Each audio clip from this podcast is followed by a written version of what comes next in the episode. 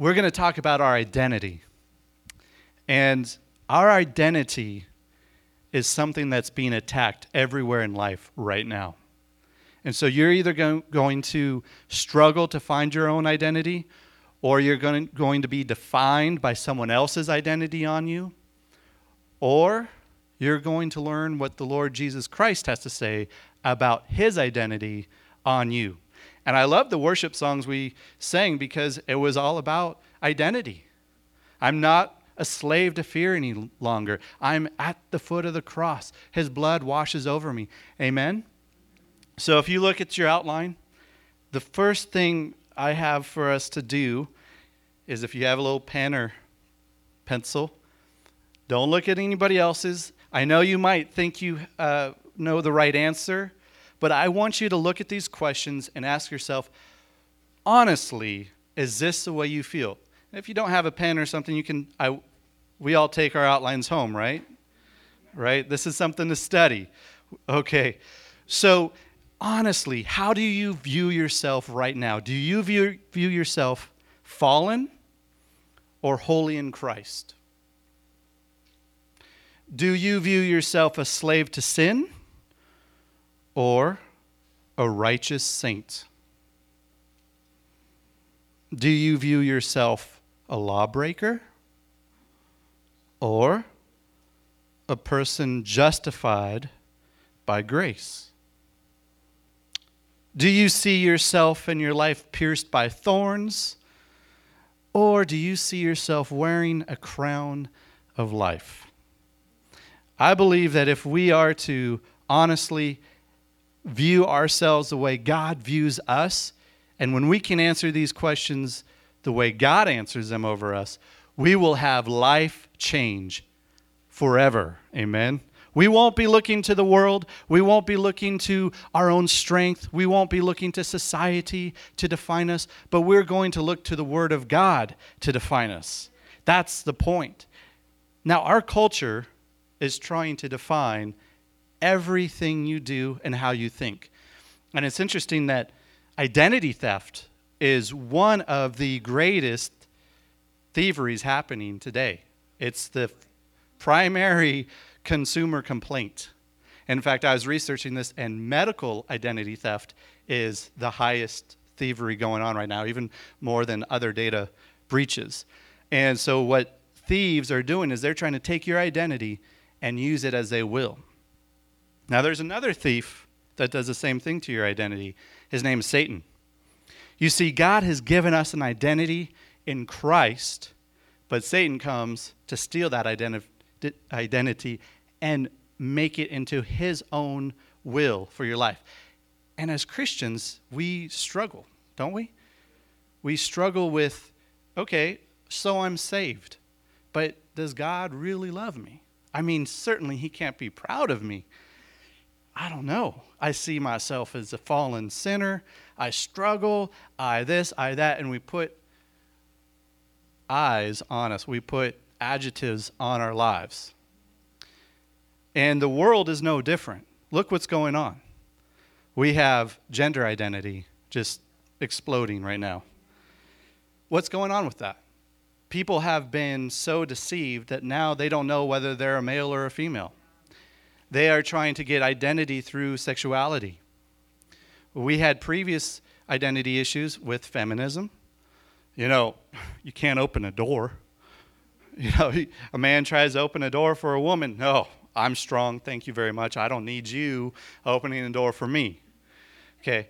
This goes back to Genesis 3:16 with a curse where God said the woman will desire to overtake the man, but she won't be able to. This is after the fall and everything else. And we see that in feminism, progressivism, and we also see identity theft in us comparing ourselves by ourselves, even in the church churches comparing themselves one to another. Paul said, if you compare yourself by yourself, you're not wise.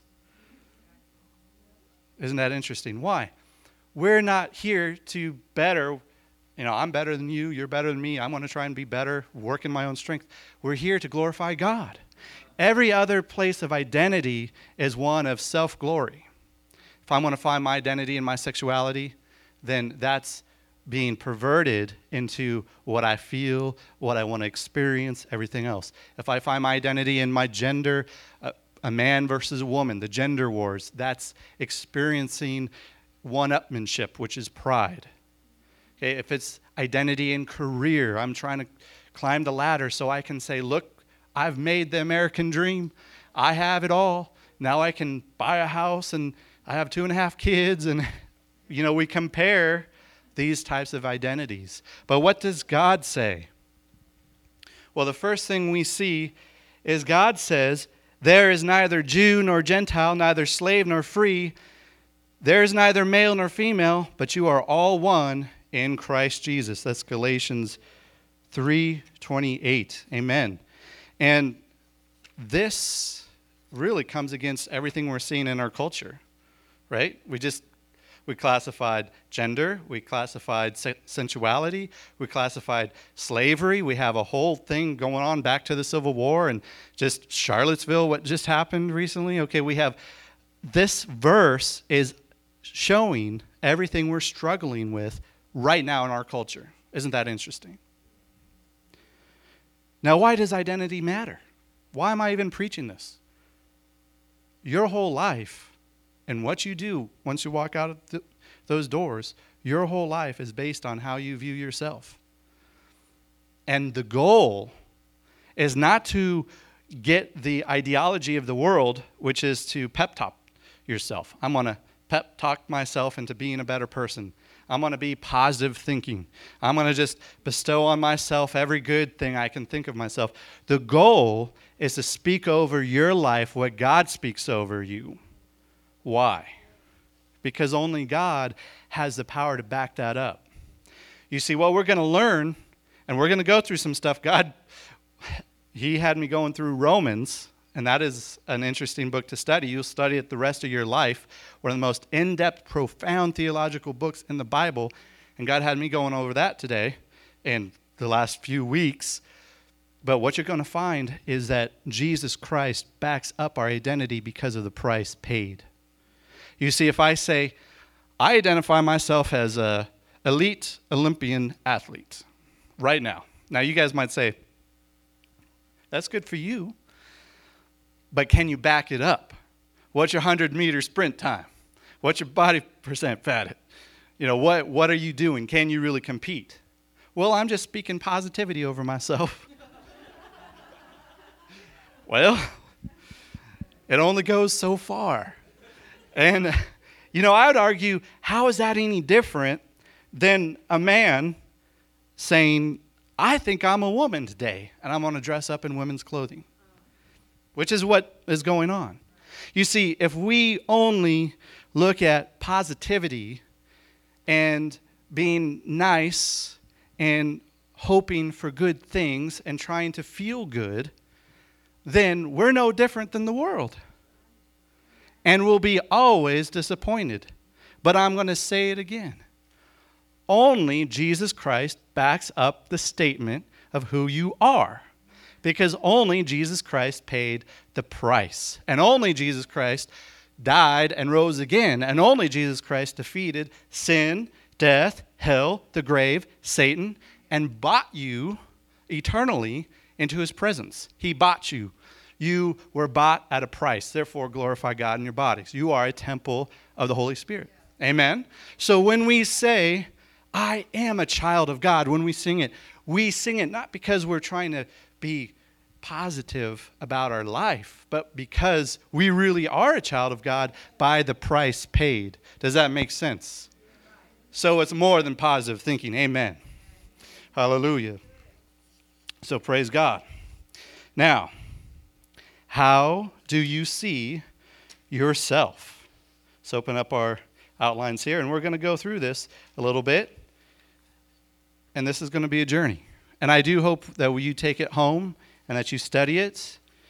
And um, I, I believe that this is only going to just pinpoint a little aspect of your identity because I honestly believe for the rest of eternity, we're going to be discovering really what Christ has done for us. So it's it was a bit of a challenge, but I thank the Lord. I was like, by faith, I'm going to do this message. By faith, I'm going to go search the word. But this is something much more than a 30 minute, 40 minute message. This is an, a lifestyle. And if we can live this out by seeing day to day who you are in Christ, by seeing it, by living it, by confessing it over your life, you're not going to be bound anymore to Satan's lies over you. So, the original identity, God's original identity, we go to Genesis 1, verse 1. In the beginning, God created the heavens and the earth. He spoke it. In the beginning, God. The greatest fake news story of the century is evolution. And the very first thing Satan comes to do is take away your God given identity and say, You're a random mutated chance that somehow got on the earth. And if you really study it, pans, panspermia, which is the it's a theory that aliens seeded Earth, that's actually what the greatest minds in evolution are saying. Because the Big Bang, if you, I don't believe in the Big Bang because God spoke and it was done, but their version of a Big Bang happening did not create biogenesis. That means life did not come out of that. In fact, the first thing, if you're ever going to argue with an evolutionist or an atheist, you can start saying, um, prove to me how biogenesis happened. Biogenesis states non life can never produce life. You never see a rock giving birth to a baby, human, or an animal, right? So the problem with the atheist evolutionist is in that first statement right there before we even get into that. And I'll get into that, that in another message. But the first problem is how did the Big Bang create life on Earth? For evolution to even start, how did that first cell get on Earth? They don't have an answer. They're answer is that advanced life forms that somehow themselves got created seeded the earth with the first evidence of life. That's evolution. And that's what they're not really showing you. I study this, and I do go head to head, hand to hand with scientists because the Lord has called me to do that and called me to study this. And when you start looking at it, don't ever be deceived and think of yourself, oh man, I don't want to speak up for my faith because it might seem weird. Let me tell you something evolution is weird. It's idiotic. It's not logical. It's not even logical among science. It's not science. They have to create new laws all the time. So the very first stripping of identity is to take away God said. Now, since God did say, let there be light, and since God created you and me, our identity is based off of Him. Amen? As Creator.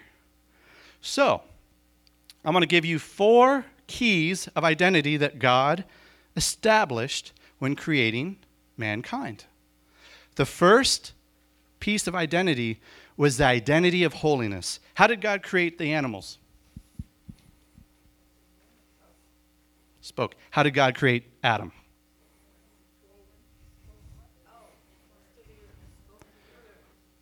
He formed him, spoke to the dirt, but he formed Adam with his hands, and then he blew into Adam the breath of life. That is holy. That is different. Holy means you're set apart. I'm set apart. Okay, I'm not the same. I'm not common. God changed it all up with Adam. Did he have to? No. God showed us holiness. God breathed his breath of life into Adam. He did not do that with the animals. So the first point is you are holy because God breathed his breath of life in you. You're made in the image of God. And I always love how Pastor did this. He took a, a glove, and I couldn't find a glove, but uh, shows you I don't really work in the yard much. But um, imagine I have a glove right here. Pastor took a glove, and if you had a glove right here just crumpled in a ball, you'd say, Does that look like a glove? No. What is the image of a glove made in? What is the image of a glove made in? It's made in the image of a hand. Why? Because a hand comes and fills the glove. We're made in the image of God because God comes and fills us. We're vessels of God. God doesn't come and fill an animal. Okay? And it's different. Holy, holy. Key, if God doesn't fill you, something or someone else will. And that's what we see even in Christendom. Two, an identity of righteousness. Righteousness means right standing with God. Remember, we asked this question on the first page Are you righteous? Are you really righteous? Do you, do you, you see yourself as a righteous saint? Well, God created Adam and Eve not only as holy, not only in his image, but as righteous, meaning they walked and talked with God. They were in right standing with God. They had the language of God. Has anyone ever thought what that language sounded like? The language of Elohim. Wow. No interpretation needed. They walked and talked with God, right standing, right with God, unashamed, naked, but covered with the glory of God. No need for clothes. Hallelujah. What's the key on that? Here's the key with that they had nothing to do with their righteousness, it was based on who God is. God made them righteous because God is righteous and God determined it to be. They didn't have to spend millions of years trying to earn God's favor and righteousness or to do some great deed in the garden or to be the best and better one another and say, Now I've earned God's righteousness. No, God made them right standing because God. That's it. That's a good key for us to take home tonight. Because if you don't take that home, you're going to go out the store thinking you need to prove yourself to God. Even though you're a Christian, you need to be righteous in your own strength, and it will never work. Period. Three, God gave them an identity of grace. This is the power to do what God has called you to do. This is not, I get to do whatever I want to do. That's what modern churchianity in America has created it to be. Some people have a slogan called greasy grace or whatever, but it really is a detriment to the identity that God has given, meaning God said, this is a key right here. You don't need law to govern you. You can have grace. You don't need law.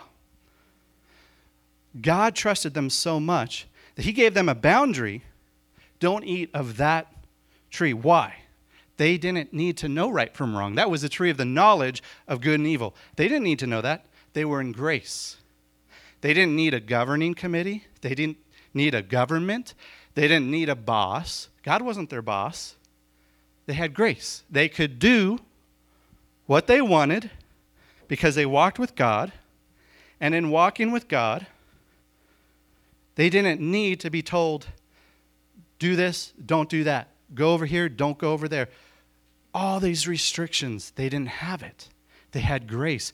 Grace supersedes law. We're going to go over that. This is a huge key in Romans. If you study the theology of Romans, you're going to understand that Paul wrestles with grace and law. And this is what we face as Christians today. Legalism, you're trying to be legalistic. On the other side, I'm filled with grace so I can do whatever I want. And the balance is grace is the power to do what God wants you to do. And what God wants us to do is always good because God is good and He has His best for us. Amen? He's not, what did Satan come to do? No, God doesn't have His best for you. He's keeping stuff from you. You got to do it yourself in your own strength. Okay? The fourth key of identity blessed fruitfulness. You see, seed time and harvest was created in the garden. God said, Be fruitful and multiply, subdue, fill the earth. And this is a key in this. The Holy Spirit gave me this idea. They built upon the perfection of God. Have you ever thought of that? God created, this is before sin. Everything's perfect, everything's good. God said, Name the animals. God didn't name the animals. He allowed Adam to build upon perfection because Adam is a son of God. Adam is building upon what God called him to do. And so you have a garden, which is perfect, and God's saying, I want you to make it more perfect. I want you to cultivate it to increase more. And we see that with Jesus constantly saying, I want you to produce fruit 30, 60, 100 fold fruit. But this was done before sin, guys. This is amazing. This is the blessed fruitfulness that's an identity bestowed upon each one of us. See, God's not called you to be fruitless, He's called you to be fruitful. He's given you talents, and He says, build upon it. The servant with the one talent buried it. Jesus said, build upon it. He wasn't upset that He only gave him one, He wasn't punishing him. He gave him what he could handle. The servant with the ten built upon it. We live like, well, God's put me in this little box and I'm not going to do anything. That's what the servant did. God's a hard master. I can't I can't please him ever. So I'm going to bury it, and then God's going to do what he wants to. God's sovereign. I don't need to do anything. No, God says, build upon what you've been given. You have a gift for music, practice, build upon it. You have a gift for preaching, study. You have a gift for teaching, study, build upon it. Well, God just gave me the gift. God gave you a gift to cultivate, He gave us a garden to cultivate. Fruitfulness. Amen. Point number two Satan's stolen identity. So we've gone over the four main identities holiness, righteousness, grace, and blessed fruitfulness. Those are yours. Hallelujah. But what happened? What holy, the holy became fallen. See, when Adam put his faith in Satan's promise, Think of that way. Adam used his faith to believe Satan over God. Adam put his faith in what Satan said and doubted what God said.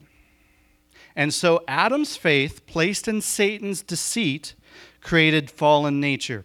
The first thing that we see, the holy, which could walk and talk with God, which was set apart, now became common. All humanity is fallen, all humanity has sinned. Romans 3:10 There is none righteous no not one. That's not holiness, that's common fallenness. They were separated from God immediately. Remember the uh, the burning sword going back and forth closed off the garden of Eden eternally forever from them. They now were clothed in shame. And they used their own efforts and righteousness to try and be right with God, which was fig leaves. That was their own righteousness. That was their own effort to try and cover their nakedness, which is exactly what happened. Sin comes into our life, it exposes our weakness, it brings us shame, and then we say, I got to do something about it. I, I got to cover up a little bit. I got to promote myself and act like I'm really better than at least that person over there. I, I, I need to compare. I need to do, I need to work. So they tried to cover themselves, and God said, No. This is where atonement came from. The blood sacrifice was right here in the garden. God had to kill an animal and clothe them with skins of animals. This is where the blood sacrifice started, all the way up to Jesus, who is now our high priest. Hebrews says, whose blood is infinitely better than the blood of animals. But this is where it happened. Why? Leviticus 17:11 says life is in the blood. When sin came, death came. To cover sin, to cover death means the death of something in one's place. Atonement, blood, not a fig leaf. That's what's happening today. That's what's happened with a lot of churchianity. It's not that big of a deal. It's not too bad to be worldly. I don't really mind. God must not mind. I don't feel convicted. God's not worried. Sin affected God so much, he sent his one and only beloved Son, Christ, God in the flesh, to die for us. That's the power of God's righteousness over sin. It requires blood. So, for anybody to say it's not big of a deal has missed grace, has missed righteousness, they have missed the atoning sacrifice of Christ. And that's what my heart longs to reinstate in the body of Christ today. Number two, Satan's stolen identity turned righteousness into slavery. We sang, I'm not a slave to fear. Amen. But guess what? Apart from Christ, you are a slave. You are bound eternally to hell because you cannot overcome your own sin, my own sin. We are slaves bound to sin. Egypt represents the world. The children of Israel were in Egypt, enslaved. This is the year of Exodus, Pastor's talking about. What happened? They had an Exodus with great miracles, God doing mighty works, parting the Red Sea, amazing things. Amen? Miracles upon miracles. God coming and walking with them, a pillar of fire by night and a pillar of what by day? Cloud. I just see it swirling, right? He led them. But did Egypt ever get out of them?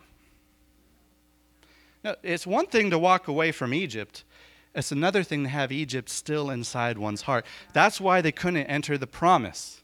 You see, because they would rather go back to Egypt because at least they had the food, at least they had semblance of normalcy, they had a little bit of protection. Here in the wilderness and this promised land that God's brought, I don't know about it. It's too hard. Ah, I can't do it. God delivered them from Egypt, but they never let go of Egypt in their heart. They were bound to it, slaves of Egypt. That's not our identity. Amen? And we're going to discover why. But this is the identity Satan's come to bring us into slaves bound to sin.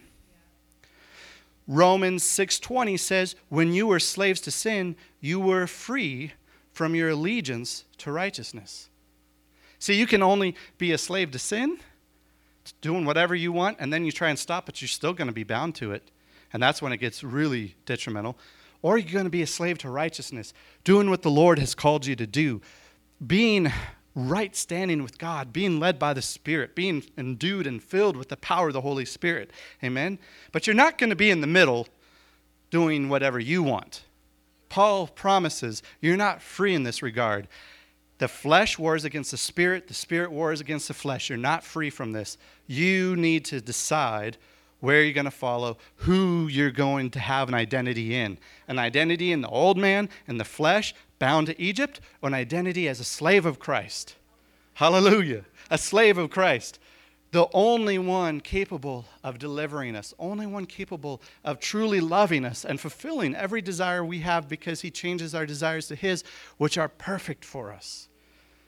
And he doesn't leave us naked and afraid. He's a good shepherd who blocks out the wolf, who says, I will lead you to streams of still waters. Come to me, all you who are weary, and I will give you rest. Take on my yoke, for it is light, and my burden is easy. Hallelujah. Come on. I'm excited here. This is what, you can't leave these doors and not be excited tonight. Cole's going to be up a little longer being excited tonight. Come on. You're going to be excited. Woo. Hallelujah. Now, check this out. Point number three under Satan's identity. This is very interesting. Grace became the law, and we became lawbreakers. Grace became the law, and now we became lawbreakers. You see, what did Moses write? Well, what did God write on the law that Moses carried down from Mount Sinai? He wrote on something. The tablets of what? Stone. And the first thing that happened is Moses always struggled with anger. So Moses gets down from the mountain, and what's happening? The Israelites have already gone into disaster. They're worshiping a golden calf, and Moses slams the tablets down, and they are destroyed. and, and then he grinds the calf up and makes him drink it. I mean, then Moses had to go back up on the mountain, and God had to rewrite the law. Like, okay, God, I'm sorry, I broke your law already. Before we even started to read it, I broke it. Literally broke it. Come on. but that's what happens. That's what happens. The law is always broken. And it's such a beautiful picture. See, you can't bend stone. You can either have it the way it is, or you can break it, but you're not bending it like wood or plastics or steel or anything like that. Stone, the law is either obeyed or it's broken. The problem is we've all broken it. And Jesus said, it doesn't even matter if you've obeyed in the letter of the law. So, what happens when you're driving down Highway 50 and you see in your rearview mirror the CHP, California Highway Patrol? You look at your speed limit. You look at it very quickly and you're very intently making sure you are abiding by that law. But let me ask you a question are you abiding by the law because you love the law? Because you are caring about your fellow drivers around you? Because you put them first and you say, you know, I'm late for my meeting, but I know you got to go somewhere that's more important, so I'm going to just drive slow. I'm going to drive and obey because I love the law and I want to do good and my heart is pure. No, you obey the law because you don't want a ticket. That's the truth. And Jesus says that's breaking the law. And I can prove it in Matthew 5 28. Jesus said, You heard it said, don't commit adultery. I'm over here. I'm never been married. I've never been with anybody. I haven't committed adultery. Hallelujah. Well, then Jesus had to go on a little bit further. Jesus said, If any man looks upon a woman to lust after her, he's committed adultery.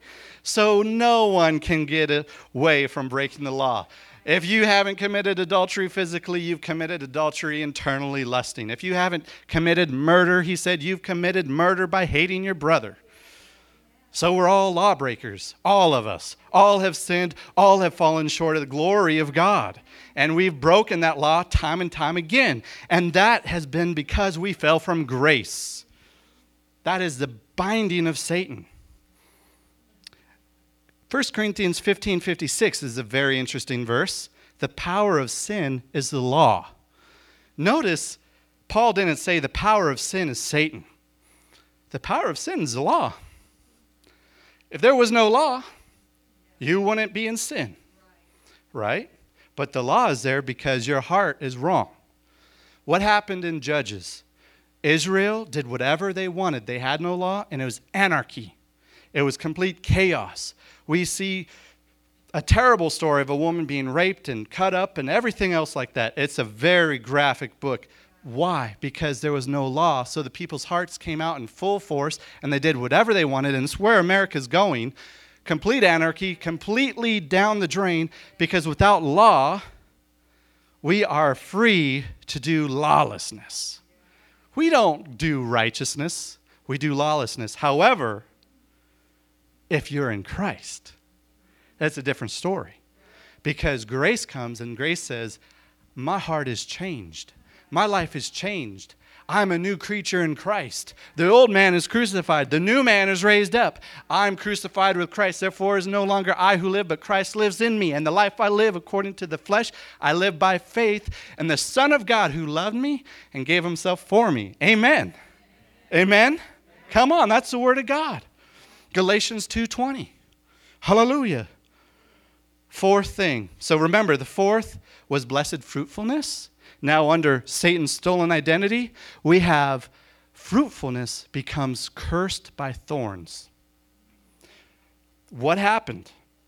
Thorns came out of the ground, and God called it a curse. And these thorns, look, Genesis 3 17 through 18. Cursed is the ground because of you, and pain you shall eat of it all the days of your life. Thorns and thistles it shall bring forth for you. Okay, God's original identity holy, righteous, filled with grace, blessed fruitfulness. Satan's stolen identity fallen, slaves to sin, lawbreakers, and cursed by thorns. We all together? We're going fast. But this is the truth. Now we're going to turn this, the tide. We're going to turn the signal right now. Because if I, if I left right here, we all walked out, we'd be like, oh man, looks like Satan won. I mean, this is pretty bad identity. We, you know, we started good identity. Now we're like fallen identity, lawbreakers, thorns and thistles. What's going on? Adulterers, people speeding and not liking the law. Yeah. Guilty. Guilty. Amen. Guilty. But here's the last point, point number three. And this is the most important point. And we need to be together on this. Christ's transformed identity. Christ's transformed identity. Amen. God had an original identity, Satan stole an identity. Now Christ has transformed an identity. And the reason the Holy Spirit gave that to me wasn't like Christ gave an identity. No, he transformed an identity. It's so much more powerful. See, God says, I'll take your ashes and turn them into beauty. Hallelujah. I'll transform you from the old man into the new man, from the old woman to the new woman. That's that power of Christ that is where we're going to leave on this note, and we're going to go out transformed, never again to say, I'm just a sinner saved by grace. You know, people say that, and I want us to, to take a moment right now. Look, 1 John 1 9. If anyone says he's without sin, he deceives himself, then truth is not in him. But if he confesses his sins, God is faithful and just to forgive him of his sins and cleanse him from all unrighteousness. Cool. But John builds on that. By 1 John 3, we say, John's like, if you know God, anyone who knows God keeps himself from sin and doesn't sin. That's the continuing of sin, right? So John takes that truth. Yes, you're a sinner, but you can confess and God's forgiven you. But look at what the Bible always calls you by. You can call yourself a sinner saved by grace. And we sort of tack on the saved by grace. We don't even think about it. I'm a sinner saved by grace, whatever that is. But the Bible says you're a saint. How did Paul address the Corinthians who were living in sin, who were getting drunk at communion, who were gorging themselves on meat, who were their their women were immodest, dressing like the temple prostitutes, and they had a guy in there sleeping with his mom. In church, this is the Corinthians. Paul addresses them as saints. Let that sink in. God always addresses you by your new nature. So why don't we? Because of fear. Well, if I start talking like I'm a new creation and the old is gone and I'm not a sinner saved by grace in that sense, but I'm now transformed into grace upon grace and newness, and I'm a child and I'm justified. People say, well, you're just excusing sin. I'll tell you this the people who say, I'm a sinner, so bad, I'm just a worm, and everything else, and they don't talk about God's grace, they're the ones who justify sin because then they go on and say, I'm only human. I can't help myself. That's justifying sin. Living by the new nature and saying, No, you can't help yourself, but Christ did it all, and now you don't even have to be bound anymore. That's the new nature. Therefore, we don't have to make excuses for sin we live in Christ's new identity. Hallelujah. The first point the fallen he is making holy by faith. He is making holy by faith. This is the sanctification of Christ. We are glorified. We are brought near. We are reconciled. We can enter the Holy of Holies. Hallelujah. Christ restores the relationship with the Father. What did he do with that temple curtain that was 40 feet tall. The curtain was ripped in two. The curtain was ripped right down the middle when Christ died, when he was crucified and all that. That curtain was into the Holy of Holies of the temple where the priest had to have a little bell around his ankle, and if he went in wrong, he'd be struck down dead. That curtain was rent in two. Why? Because now we can enter into the Holy of Holies and obtain grace and favor in a time of need. That's a good thing. By faith, Abraham was justified before circumcision, before even the covenant. Abraham was justified, Romans 3:23, by faith. By faith. How did the Old Testament people get saved? By faith. How are we saved? By faith, through grace, in Christ. Hallelujah. Come on. Those, point number two, those in slavery, bound in Egypt, are now slaves of righteousness, bound in faith. Romans 6 17 through 18. Hallelujah. Faith takes hold of the promised land. So we had the people of Egypt who left Egypt, but Egypt never left them. we are called to our exodus. And we are called to be like Caleb, who said, Give me my mountain. Come on, give me my mountain. I may be 80 years old, but I can take it. Those aren't, uh, I'm not a grasshopper in those people's sights. Come on, give me my mountain. By faith, inherit the promise of God. The promise is there, but if you don't see your life transformed in Christ's identity, you're not going to have the faith to enter into the promise. You're to, you're going to slink back and say, It's not for me. God would never do that for me. I'm just a sinner. I'm just a sinner. I can't, I can't enter into that. You don't know my past. You don't know what I've done. God knew it so much that He sent His Son, and He was crucified and beaten and bloodied and poured out for you and for me. God knows it. And when we say, I'm not worthy, when we say, I can't enter into the promise, we're saying, Jesus, you're not enough. That's what we're saying. Don't say that, friends. Don't ever look at yourself like that again understand Christ is enough. Christ is all in all. In Christ, we can do all things. And that all things means we can have the faith to believe we're righteous. Wow. Hallelujah. Come on. Christ is our Passover lamb, making us righteous with his blood, now a new creation, 2 Corinthians 5:18. And what did Passover. This was so amazing. Jesus was crucified around Passover. What were they doing? What were they remembering? They're remembering their Exodus. What happened in Passover? They took a spotless lamb without blemish, without broken bones. Jesus was a spotless lamb without blemish, without broken bones. They dipped that lamb and cut it open, put the hyssop in there, and they went on their doorpost and they went like this. The sides of the doorpost. What is this? With the blood of the Lamb. And God passed over. That's Passover. And what was Jesus celebrating while he, the Lamb of God, was getting ready to be crucified for us? Passover. That is amazing. Isn't that just like, wow? Thank you, Lord. We do bless you and we do thank you that you have passed over our sins by the blood of the Lamb, not by our righteousness, not by our good works, not by what we could do, not by our giftings, but by the blood of the Lamb. And the, the blood of the Lamb is eternally sufficient. Eternally, eternally sufficient. There is nothing less sufficient. He's eternally sufficient. Don't ever think my sin is too much, my sin is too great. It's just not barely covered. It's it's not even covered. No, it's eternally sufficient. One drop of blood from Jesus, the sinless, spotless Lamb, covered the whole world. First John says he's the propitiation for all the sins of the world. So why aren't they all saved? Because they haven't grabbed by faith a hold of their promise. This is an amazing fact.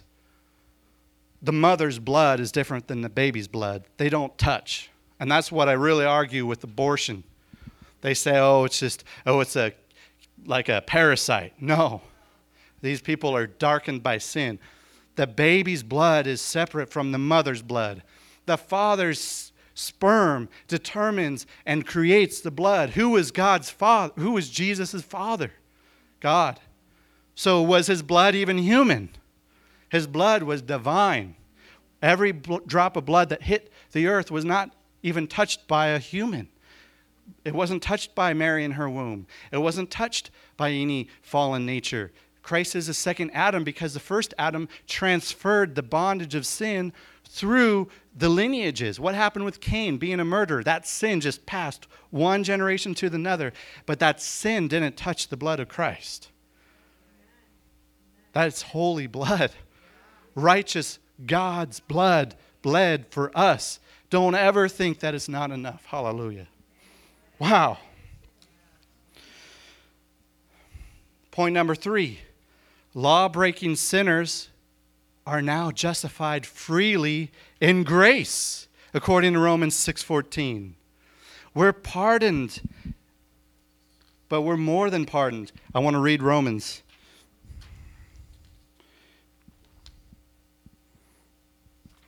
We've done a lot Romans 6 17 through 18. Though you were slaves of sin, yet you obeyed from the heart that form of doctrine to which you are now delivered, and having been set free from sin, you became slaves of righteousness.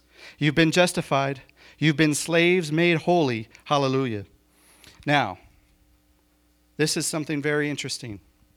To be pardoned and forgiven is something we think Jesus did for us. Jesus pardoned my sin, Jesus forgave my sin. Well, if you live at that level, you're never going to truly know what Jesus did. You see, the President of the United States can pardon a criminal, the FBI and the CIA can pardon a criminal. They can get that criminal off and make that criminal work for them, but that criminal is always a criminal. Jesus did not pardon us, he justified us. Justification means it's as if you never sinned. Receive that. That's the power of Christ. You were justified by his blood. Hmm.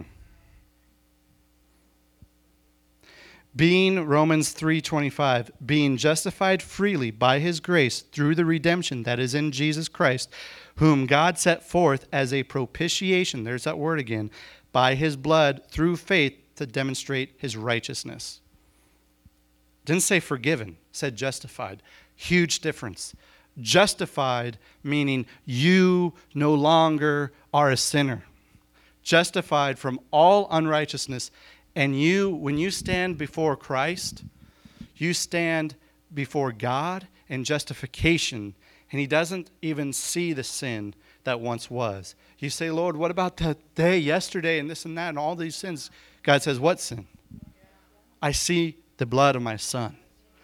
Justification is huge. Justification. Romans 5 8 says, While we were sinners, Christ died to set us free from sin. This is a huge thing of justified freely in grace. And finally, number four, Christ wore a crown of cursed thorns so we could wear the crown of life. Amen. So we followed those thorns from the beginning of the curse all the way. Ask yourself, why did they put a crown of thorns on Jesus' head? Jesus wore the curse. Jesus wore the curse and he broke it. So now we can have a crown of life when we stand before him. Hallelujah. We are now called children of the Most High God. We are redeemed from the curse of the law because Christ became a curse for us, Galatians 3:13 says. So here's the new attributes. Okay?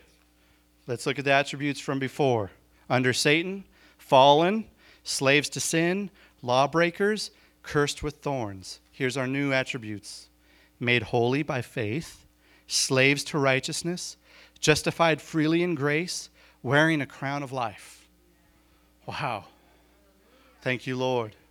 You see, God gave a cool little example to me the other day. We were talking after church, and here's my driver's license, and it expired last year. And everybody says, Here's Matt getting ready to preach a sermon driving with an expired license. I didn't mean to. I wasn't trying to break the law. But guess what? We talked about the law doesn't care if you don't mean to. If you, you break it unintentionally, it's broken. And I'm like, uh oh. And I thought for sure that I had gone to DMV or something and restored it. And I, you know, obviously I don't have it. Expired October 5th, 2016, so almost a year ago. And you know, some of you know I've gone with everything with the house and all that. And I'm like, maybe they sent it to the wrong place. I don't know. I would lived outside of my house for almost a year. And then I'm getting a little nervous because mom's like, they can arrest people for that, you know. Ah, oh, thanks, mom. And then I'm like, I just see myself driving a solid rock and the CHP behind me. And, you know, where's Matthew? Oh, he got arrested for an expired license. He was supposed to preach. Wow. Well, now so I'm like, oh man. So I go to DMV yesterday, and almost three hours I finally get up there, and I'm thinking, you know, I was with a line of 50 people, and those people, after two hours, they're all gone. They all got served. I'm, I'm, I'm alone, and now a group of more people have come in. I'm like, where's the people I was with? My soldiers in arms waiting in line at the DMV. They're all served, but I'm still waiting. And maybe it's because they're going to be like, this guy's been driving without a proper license for a year. He calls himself a Christian. oh, man. And so I get up to the to the counter and I'm like, I, I, my license is expired. and she pulls it up and she's like, oh, no, the fee was paid at the beginning of the year. You're good to go. Here's, yeah, yeah, all that worry, right? Here's a temporary license. We sent you the license to the wrong place. Well, first of all, let me tell you, guilt had come in, and I had forgotten that the price was already paid. And I began to see myself as a lawbreaker, and I had evidence of breaking the law. And I, and, I, and I saw myself arrested, and I saw all this. But let me tell you something this is temporary because the new license is on its way. This is evidence that the fee has been paid. So, in the law and the eyes of the law, I wasn't even pardoned because I wasn't a lawbreaker because the fee had been paid. Some of you don't understand that. Hallelujah. You're looking at evidence. You're looking at a, a broken license plate. You're looking at a broken license. You're looking at a, a broken life. And you're saying, I'm a sinner. You're saying, How could God love me? And God said, The price was paid in full by the blood of Jesus. Hallelujah. And what did God give you? He gave you a down payment called the Holy Ghost. And the Holy Ghost is a down payment of what is to come, Paul says. He is in us, living in us, and breathing through us, empowering us, our comforter, our counselor, showing us the life to come. Hallelujah. And that life that's on its way, the new license that's on its way, is the final chapter of the new life in Christ. The life we're working and striving. No, we're not working and striving. The life we're trying to earn. No, we're not trying to earn. The life we're trying to pay by church service and no, the life you're resting in right now in the Holy Ghost, righteousness and truth, because He paid it all. And it's on its way. The new nature is already here, and your glorified life in Christ is where we are going forever with Him. Hallelujah. And we have the Holy Ghost. Praise God. Wow. Hallelujah. Let's stand up and let's pray. Cole, help me pray. Let's whoever wants to come to the altar,